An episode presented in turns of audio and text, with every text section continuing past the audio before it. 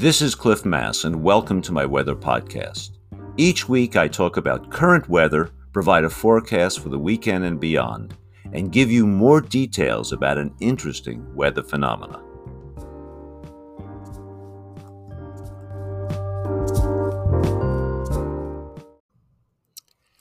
It's Sunday, January 15th, and let's talk about the weather and the forecast. Today, a low center pressure that's about 990 hectopascals, a moderate low, is moving up the coast. And it's moving from off of southern Washington and it'll go across southwest BC. Rain has spread inland over the western side of Washington state. And I expect as the low moves north of us, uh, rain will not only pick up, but so will the winds. Winds will definitely start gusting up to 30 to 40 miles per hour uh, over much of western Washington tonight. Well, after the low moves through on, on Monday morning, things will calm down. And I expect uh, just a few showers on Monday and Tuesday. There'll be a few sprinkles on and off. And the high temperatures will be in the upper 40s in western Washington. And temperatures should be similar in eastern Washington. So, not such bad days on Monday and Tuesday. On Wednesday, on the other hand, a really strong front, big temperature change, big wind shift, some rain will move through. And so I expect some rain on Wednesday and some winds as this front moves through into western Washington. But then, after that front goes through, everything changes after weeks of stormy weather on the West Coast, with one trough after the other, the jet stream uh, pummeling uh, the, the West Coast, especially California, a very strong ridge of high pressure will form over the eastern Pacific. This is going to form what's called an omega block with a ridge offshore with troughs to the east and the west.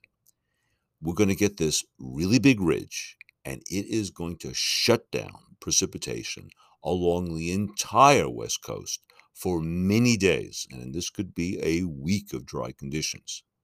California, which has been enjoying the wettest midwinter in over a century, will dry out completely. Uh, as the ridge builds in, we will be on the eastern side, and on the eastern side of the ridge, we'll have northwesterly flow. And that's going to bring in cooler air and so temperatures will only get up into the mid 40s. But we'll have a reward, and that will be sun. On the eastern side of the ridge, there's downward motion that tends to eat up clouds. So, except for some fog in some places, I think there's going to be considerable sun as we get into Thursday, Friday, and beyond. So, that's going to be our reward. So, get at your sunglasses. Thanks for listening. Weather doesn't end with the forecast. Now let's talk about the special weather topic of the week.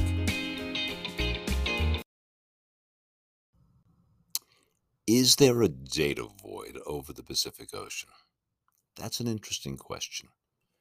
A few nights ago, I heard a local TV weathercaster, and I'm not going to reveal the name, who suggested that forecast skill is limited here in Seattle because of a lack of weather observations over the Pacific Ocean. They even referred to this as the Pacific data void. And the suggestion is without enough data to describe atmospheric conditions over the oceans, numerical weather models, forecast models, can't predict what's happening over the ocean and downstream, such as over the West Coast. Now, 60 years ago, such a description might have been true. But it's not true anymore. Today, there's plenty of weather data over the ocean. We could always use more, but there's enough to know what's going on. And strangely enough, in some ways, the Pacific coast has some of the most skillful forecasts in the nation, even though our air is generally coming off the Pacific. This podcast will tell you the story. Okay, let's go back 60 years ago to the early 1960s.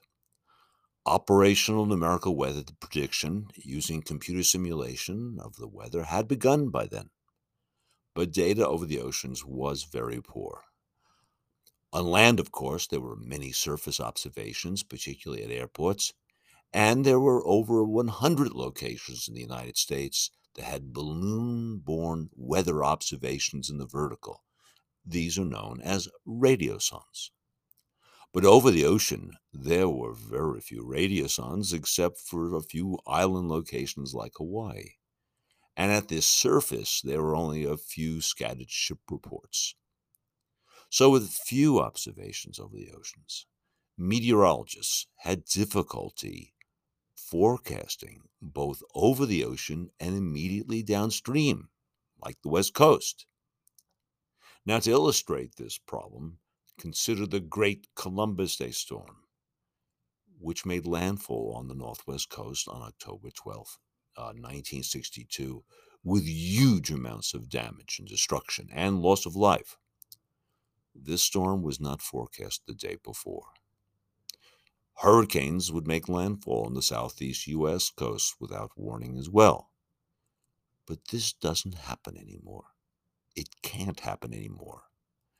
A big reason is satellite based weather observations. The first dedicated weather satellite, TIROS 1, was launched in 1960 and it produced relatively coarse images. But by the mid 1970s, a constellation of two types of satellites were in place the polar orbiting satellites and the geostationary satellites. Polar orbiting satellites orbit low, on the order of 800 kilometers above the surface, and they let the Earth rotate beneath it. They only see a swath about 2,000 miles wide as the Earth rotates underneath them. But they have a good view of what they do see, and they can see the poles while the geostationary satellites orbit very high above the equator and in a special orbit that allows them to stay with the planet and see the same locations continuously. But they can't see the poles that well. So that's why it's nice to have two types of satellites. By the early 1980s, the, the combination of both types of satellites, launched by the United States, the Europeans, and others, provided weather imagery of the entire planet in real time. The days of surprise landfalling storms was over. But that is not the end of the technological advances in weather satellites. Uh, early weather satellites sent pictures of the Earth in the visible and the infrared par- portions of the electromagnetic spectrum. But during the 1980s and 1990s, more wavelengths were added, each with the ability to see different levels of the atmosphere. And so, combining them together, we could get the temperature and moisture structure in the vertical over the entire planet. It was like having radiosondes everywhere. Uh, other weather satellite sensors could monitor small ocean waves which allowed you to determine wind speed and direction above the Earth's oceans everywhere.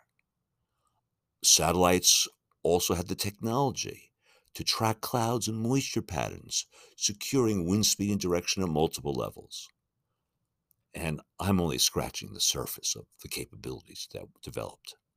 Today, we have massive weather observations over the entire planet in 3D from weather satellites, providing a comprehensive starting point for numerical weather prediction. The data void over the Pacific and the oceans is gone.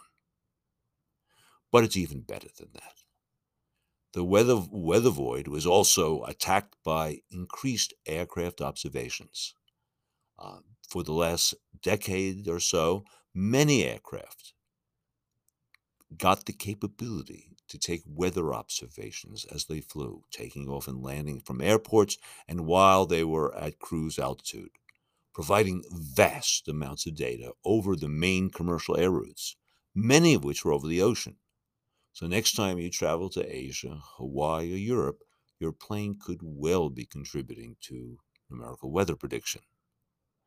At the surface, nations like the United States have put in place thousands of weather buoys, some fixed and staying in the same locations, and others, and others floating around the world's ocean, providing weather data in real time.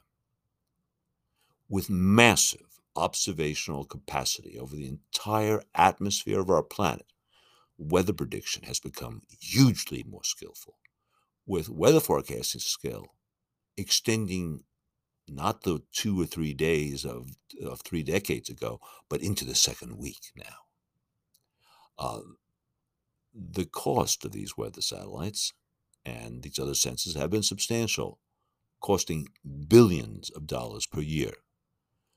But the extraordinary value of these observations, increasing forecast skill and reducing deaths and damage, is immense.